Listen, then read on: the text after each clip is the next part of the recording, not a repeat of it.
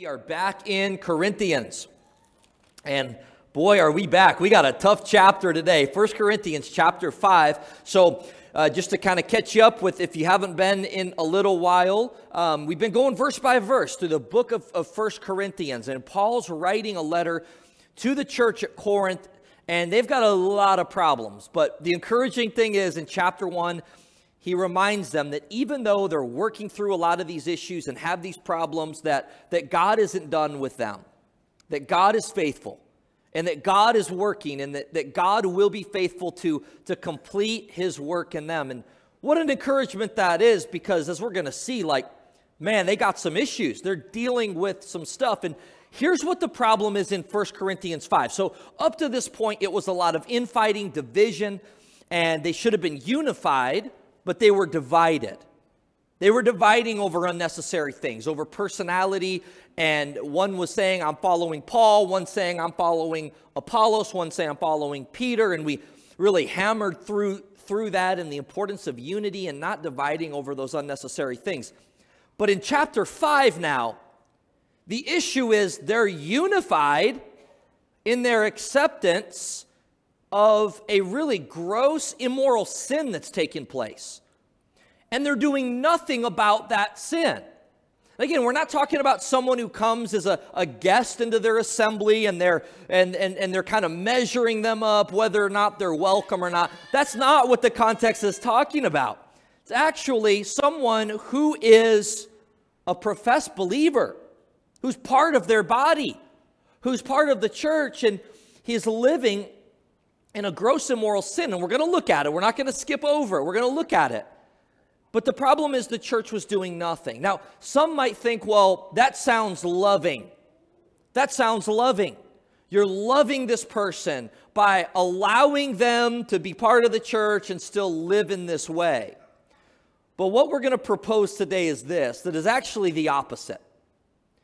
It was actually that they weren't loving because this was harmful, sinful, destructive behavior that was harming the person doing it, and it was also potentially could harm the whole body. Paul's saying you can't do nothing. You need to deal with this issue that's going on. That's where we find ourselves in 1 Corinthians 5. So, it says, it's reported commonly that there is fornication among you and such fornication is not so much as named among the Gentiles. Here it is that one should have his father's wife. So, this, this, this sexually immoral relationship is a man with, and the way the wording is, makes us think it's with his stepmom. And this was something that Paul said look, as crazy as the city of Corinth is, as immoral as they are, this is something they aren't even participating in. This is over the top, even for Corinth. And he's saying it's going on in the church. It's commonly reported. So w- that wording, it doesn't mean that it's like gossip or hearsay. It's like everybody knows it's happening. It's been ongoing, right? It's not just a, a one time uh, failure. It's not just, you know, something that happened once and someone repented of. It's like, no, they're continually living in this relationship, this immoral relationship. And he says, You're doing nothing. It's commonly reported that this is going on. And he uses the word fornication. So the Greek word is porneia, which really what that word in, encompasses all sexual sin.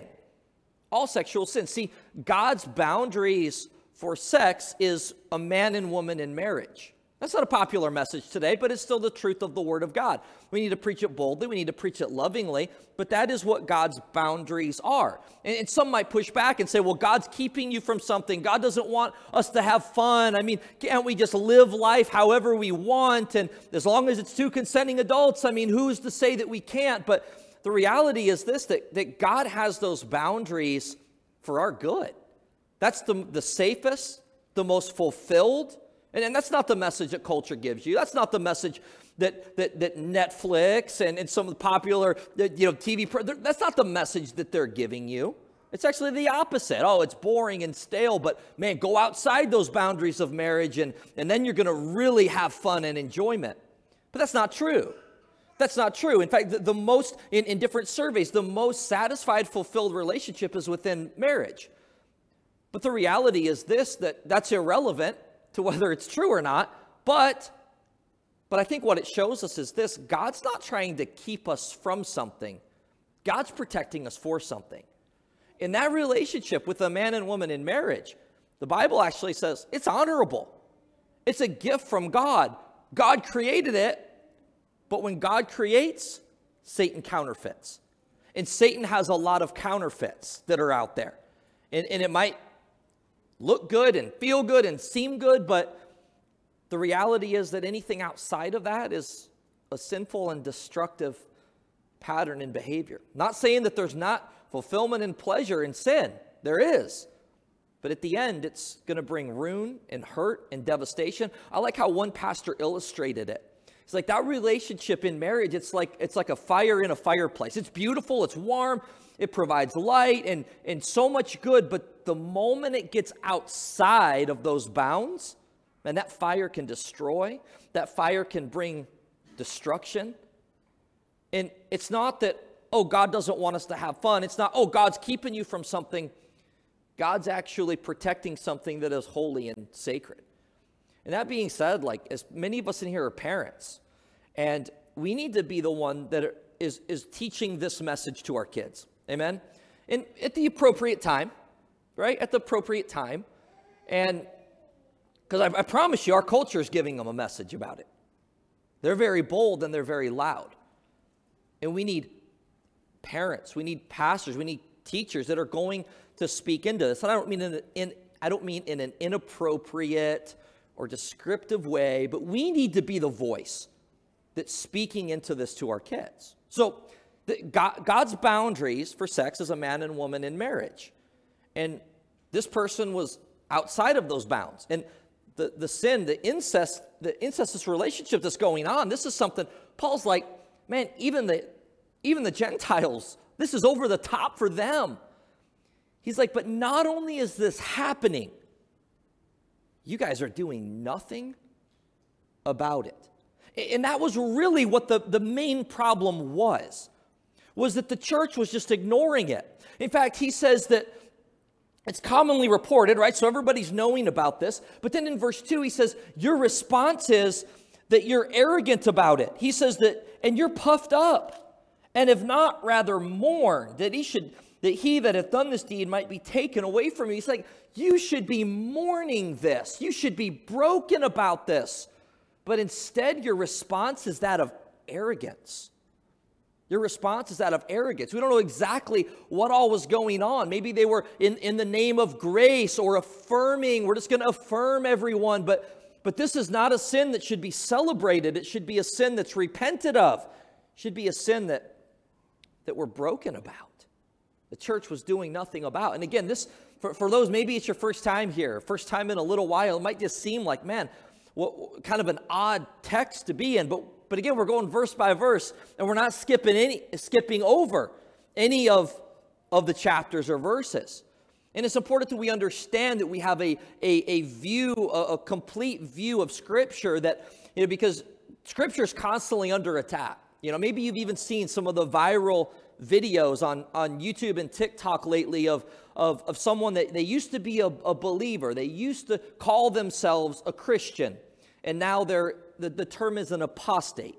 They said they were once a believer, and now that they're not anymore. And in, in uh, one particular video from um, Abraham Piper, the son of Pastor John Piper. Abraham Piper is like just going on all these rants against the Bible and against Christianity, and he's got a quite a, a, a big following. And, and I'm not pretending for one minute that most of the stuff he's complaining about is taken within the right context of the scripture itself. But, but basically saying, look, like, man, like, yeah, what a great story to read to your five year old. And he'll, he'll talk about, like, you know, some of the violence that we read about, or some of the things like in Solomon, Song of Solomon, that gets descriptive. And, like, basically, that's his attack on Christianity. It's like, well, you know, Abraham, the, the thing is, though, uh, the Bible wasn't meant to be a five year old storybook that we read our kids, right? Like, it's, it's history. And here we see this to me is not the only, but I think it's a good piece of evidence to show us the authenticity of Scripture, is because it's not something people would just make up, right? Like, like why would you make this up about a situation in the church, God's people that's going on? You wouldn't make that up to try to make Christianity look good. But all that being said, here's the thing this is going on within the church. Paul's saying, man, I'm, I'm grieved the fact that he's like, my concern is that you're not concerned about it. You're doing nothing. You're arrogant about it. You should have rather mourned. In other words, you should be broken about this. You should be broken about it, but you're arrogant. You're puffed up. It says, For verily, and as absent in body, but present in spirit, have judged already, as though I were present concerning him that have done so this deed. He's saying, like, look, man, I know what should be done. This isn't debatable. This isn't even a question. I've already, man, I, I hear about this from Chloe, that, uh, the uh, things that are going on in the church. He's like, man, this is an easy one, right? This, this is an easy one to know what to do. He says, in, in, the name of our Lord Jesus Christ, when you're gathered together in my spirit with the power of our Lord Jesus Christ, say, man, I'm, I'm, I'm not present with you physically, but I'm with you in spirit, and I'm concerned about this. And he says, now here's another tough one. You ready? Verse 5. Here's what you're to do deliver such one to Satan for the destruction of the flesh, that the spirit may be saved in the day of our Lord Jesus. Now, this is a tough verse. We don't really know exactly what this means. It seems like what this means is that Paul's saying it's not like this, you know, crazy ritual with hooded robes at midnight where you're taking somebody in this ceremony and delivering them to Satan. It seems like what he's saying is that they need to be put outside the church. If they're going to continue, again, this is not someone that walks in and they're examining everything about them to see if they're welcome. This is someone that's part of the body that's part of the church family, that claims to be a brother in Christ. And he's saying, deliver them to Satan. In other words, put them out of the church into the world where it's Satan's realm. They can't have it both ways. They can't live, someone can't live in this open, unrepentant, sinful sexual lifestyle and still have the comfort and protection and acceptance of the body. And by the way, we're going to look at why. So don't, don't turn it off right now thinking, well, that just sounds very unloving and harsh. Because actually, what I'm going to propose is this that that is a, actually a very loving thing to do if they truly care about this person and if they care about the entire body. He's saying, look, give this person their own way. The destruction of the flesh. Hey, look, sin has consequences. And if you're a believer, a follower of Christ, you know, we know that, that we've been saved from the consequences of sin as far as in the eternal state. Like we're, we're united with Christ, and Jesus Christ took our condemnation and our judgment, amen, and, and we're clothed in his righteousness. But while we're here in this life, we're sinners being sanctified, there's consequences still for our sin and our actions. And it could be, he's saying that, that you give this person their own way, and it's going to cause some consequences. There's going to be some, some harm. There, there, there's going to be some things in life that are going to happen, and not, not all bad things in life that happen are a result of sin. It's important we know that, right? Like something bad happens, or some tragedy strikes, or you get sick. It doesn't mean that God's punishing you and judging you. But there are times, if a Christian is sinning openly, willfully, that God will bring those things into a person's life to bring them to repentance.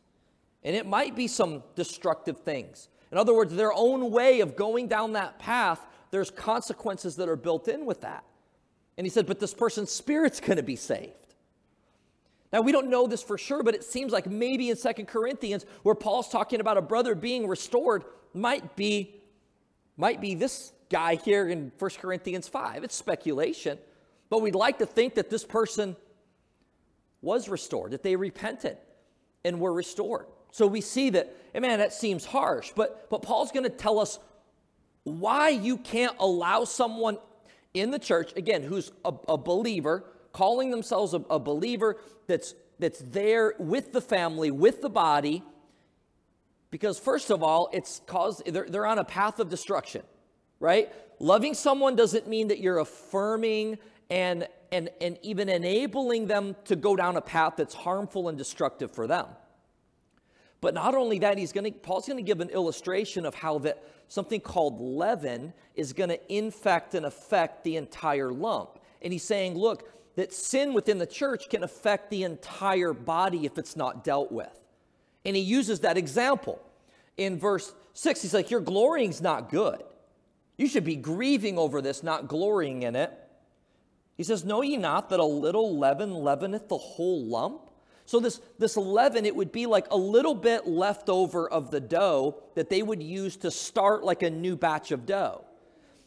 And so it would sit out for a little bit, it would become fermented, and and, and they would use that. And that, that little bit of dough, when you mix it with the other dough, it like permeates and, it goes throughout the entire lump. So kind of like how how you know you would use yeast the same way, like it just you get that yeast in and it and it affects the entire dough. Is that right? I'm not a baker, so I, I, am hoping you're tracking with this here, right? He's saying, look, it's going to affect everything.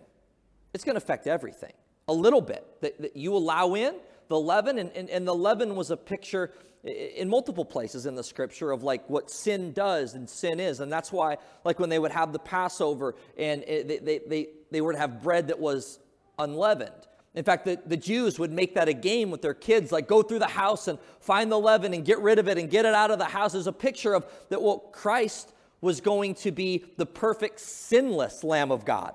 He was without sin, without the leaven. Well, well, Paul's using this illustration here saying, look, if you allow this sin in the church, it's going to infect and affect the entire body. That's why it's such a big deal. He says, Let us therefore keep, verse number eight, or sorry, verse seven, purge out therefore the old leaven, that ye may be a new lump, as ye are unleavened.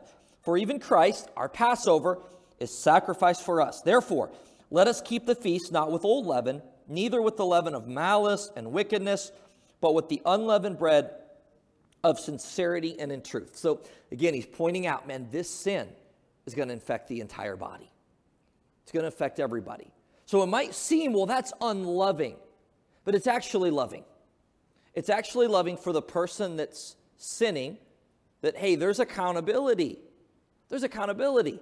We love you. We're not going to just, we're not just going to sweep something under the rug that's causing you great harm. Like if you know someone that maybe struggles with, with addiction, maybe substance abuse, and you allow and enable them and you never try to intervene are you really loving that person? Well, I would propose no. You're not, or you're not showing love if you're enabling and you're never confronting destructive behavior. And it's causing destruction to the person, but also Paul's saying, look, it's gonna, it's gonna affect the entire body. It gets even harsher. Verse number nine, he says, I wrote unto you in an epistle. This is a different letter that we are thinking is a epistle that you know we just don't have access to that he wrote to them before but he's reminding them i wrote unto you an epistle not to keep company with fornicators. It's like don't hang out with people that are living in sexual sin openly. All people? No no this is for people who are calling themselves believers. And it's important we understand that right? Because sometimes what happens is in the church, we get it backwards. Like we're ready to just break off any communication with people that are unbelievers because they're sinners and, and want nothing to do with them. Meanwhile, meanwhile, sometimes we can overlook and justify sin within the church and within the body. And Paul's saying, man, you got it backwards. You have to deal with the sin within the church. He's like, you're not, you're not to be the, the police, so to speak, and judge everyone's life who's not a believer. Someone walks in as a guest that we don't know. We don't, you know, interrogate them to see what kind of sin are you living in. No, that's ridiculous.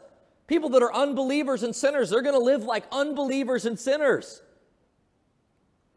He's saying you have to deal with the person that's in the church that's professed to be a believer. He says, verse 10, yet not altogether with the fornicators of this world, or with covetous, uh, covetous or extortioners, or idolaters. For then, he says, you need to go out of the world. In other words, like you, there's going to be sin around us. We're in the world. You can't isolate from every person in the world. In fact, we're called to be the light to people that are in darkness. We're called we're called to take the gospel to people. Many times, what that entails, especially in our context now with people that, that have no really knowledge of Scripture or no understanding of Scripture, is that we need to pour into people's lives. Let's be bold to speak the truth, amen? But also, many times, it's that opportunity by investing in people and loving people and caring for people. And it's that balance. We as a church don't do this perfectly, but we strive for that. We strive to do both. We strive to be faithful to truth and not compromise, uh, not compromise the truth of the Word of God. But also, we want to be loving to people that don't know Christ.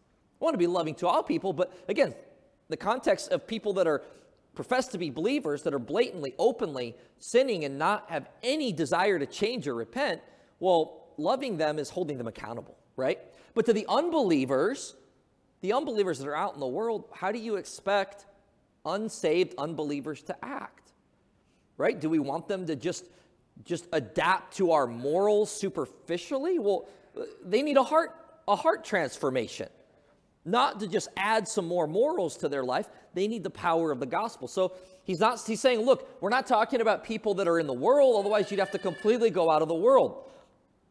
Uh, verse 11, but now I've written unto you not to keep company if any man that is called a brother be a fornicator or covetous or an idolater or railer or a drunkard or extortioner, with such an one not to eat. For what have I, what have I to do to judge them that are without? He's like, I'm not the judge of people outside of the body of Christ. He's like, but rather those that are within. But them that are without, God judgeth. Like, God's going to take care of that. God's going to take care of people that aren't believers. And he'll take care of believers too. But again, the context is that we need to be concerned not with people that are sinning who aren't believers, not to go out and and basically condemn people who are unbelievers for sin. Now, in a general sense, you know, preaching the word of God, yes, like we need to be faithful to preaching the truth of the word of God. But we're not to go out and try to take our magnifying glass and look at everybody's life and faults and failures. They're not believers. How do you expect them to act? He says, But them that are without, God judges, therefore put away from among yourselves that wicked person. So again, this is, it sounds harsh, but not when you truly understand what he's saying and why he's saying it. That it's actually destructive, it's actually unloving, it's actually harmful to encourage and affirm someone that's living in a sinful way that God says is harmful and destructive. And again, that's where you have this, this major clash. And that's why a worldview is so important. That's why we need to bow to the authority of Scripture. Because you see this today, this major clash of what is really love. Some would say, well, love is tolerance. Love is just, you know, let people do what they want, and if you say anything about it, that's unloving. But that's actually I'm arguing is not the case. That there are times when the loving thing to do is to confront someone in a humble way, to confront someone who's a brother or sister in Christ and encourage them, hey, there's a better way. God's God's ways are better. So, I mean, what do we do with this? What do we do with this passage? It might seem, again, might seem like an odd passage of, of, of, scripture, and it's one that, to be honest, if we weren't going verse by verse, it wouldn't be one that I would choose to, to dive into. You know, I mean, it's again, it's a, a, a blatant sin that we would say is, man, this is this is horrible. This person is living in in a sexual immoral lifestyle, and but yet, what do we do with this? What do we do with this? Well, there's four. I think there's more, but there's four um, applications that I want us to look at from this passage, and then we'll be concluded. Number one is this loving someone is not affirming their sinful and destructive behavior. Once again, that's where it's like that, that goes against what the cultural norm is or what people say in culture. But loving someone is not affirming their sinful and destructive behavior. Sometimes it is lovingly, humbly confronting someone. Again, we're talking about within the body with other believers. And just like, you know, you and, and, and I love I love our church family because I feel like Like you guys are my friends. Like I and I love that about Crosspoint. Um, but that being said, like I would expect if you saw sinful, destructive behavior in my life. Now, again, you don't have to look too far to see sin in my life, right? I'm a sinner being sanctified. But I'm talking about something that is a, a habitual thing in my life that you see is, is sinful. I would expect you and hope that you would approach me. That you wouldn't just, oh, well, let's just sweep it under the rug, you know, and, and justify it or rationalize it like we so often do with sin in our life and the lives of others. But that you would actually lovingly come to me and vice versa. And that's why this is important within, within the body of, of having true relationships within the church, right? Loving someone is not just affirming their sinful and destructive behavior. Secondly, accountability in the church family is healthy and important to our spiritual growth. That accountability, I'm saying this as believers, we need that. And that's why it's important to like having a church body and family to have other Christians that are your friends and have people that you're actually doing life with. And, and again, there's nothing wrong with, you know, occasionally, you know, visiting another church and like, you know, maybe you have family or friends that go to another church and there's a, a an event or a celebration. You can, you know, by all means, like go, be supportive of that. If you're out of town, but, but I think that what we see is it, it's really, really important that you have a local body, a local church that you belong to. Why? Because otherwise you don't have that accountability. And we need that. You need that. I need that, right? Like within our church family. And it's a healthy thing and an important thing. And I don't, look, accountability not in like a micromanaging, like weird, controlling, like cult like, um, c- controlling way. No, we're talking about, though, a healthy accountability, belonging to a local body, belonging to a local church. And that's why, like, whenever I'll talk with people that visit Crosspoint and maybe they come for a little bit, is like, hey, I'm praying that God's going to make it clear, you know, where you should land, what church, what. I hope it's Crosspoint, right? I hope it's Crosspoint, but but if not, find a church. Again, I'm not saying like you have to, you know, find something in two weeks, but like pray about it. You know, take some time, maybe visit a few places, but but it's important to have that accountability. To have, I think it's healthy. I think it's important. And I know not everyone's able to, with schedule wise on that, to be part of a connection group. And but but that those groups are a way where we hope that there can be even more accountability. And hopefully even outside of that. Hopefully there's people within the church body that it's not just you see on Sunday, talk to them for five minutes and leave. It's important to have those friendships. It's important to have that for many things, but one thing is for accountability. Like that's a healthy thing. And and I think that we have that. I love that about our church, having that accountability. So, first of all, we see loving someone isn't affirming their sin. Accountability in the church family is healthy and important for spiritual growth. Thirdly, our response to sin should be repentance and restoration. Right? When there's sin in our life, instead of becoming angry, instead of trying to justify it, instead of being arrogant about it, we need to repent. We need to repent of it. And then to the person that repents, the church should be with open arms restoring that person. And a lot of times I think why people shy away from something called church discipline is because they've seen it done like poorly. They've seen it done where it's more about shaming someone and excommunicating someone rather than trying to restore them. And maybe you've seen that. Maybe you've been a part of that. And that's unfortunate. That's unfortunate. But again, like it's a difficult thing. It's a challenging thing to have that balance of, of being loving, right? And and being welcoming. Like I hope the worst sinner can walk into our doors and our church makes them feel loved and welcome. Amen. That should be our mentality. But on the other hand, too, we should be a church that within our body, those who are are are, are professing to be believers, who are believers, brothers and sisters in Christ, we should also understand the importance of of following what God says, following His word. Are we going to do it perfectly? No. And, and that's why the Spirit of God is in us, working in us. And that's why we have other believers and, and, and, and others within our body to help encourage us, to help hold us accountable. And again, that's a good thing, that's a healthy thing. Our response to sin, though, should be repentance and then restoration. Restoration. Not about shunning people, but about restoring them to the body. I'm not talking about losing your standing in Christ or losing your salvation, but I'm talking about like that fellowship within the church. I love what Warren Wiersbe said about this passage. He said, Church discipline is not a group of pious policemen out to catch a criminal. Rather, it's a group of broken-hearted brothers and sisters seeking to restore an erring member of the family. Man, that's good, isn't it?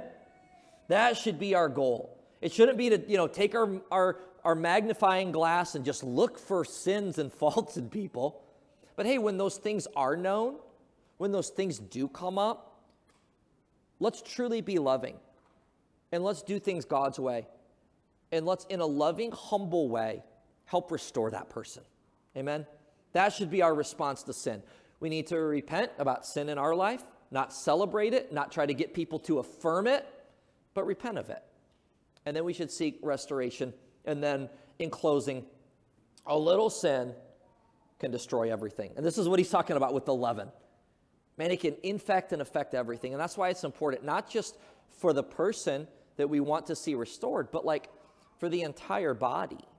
Like, again, we want to welcome everyone with loving and open arms. And I think our church does such a great job with that. Um, but also, too, we need to be faithful to Scripture. We need to be faithful to Scripture.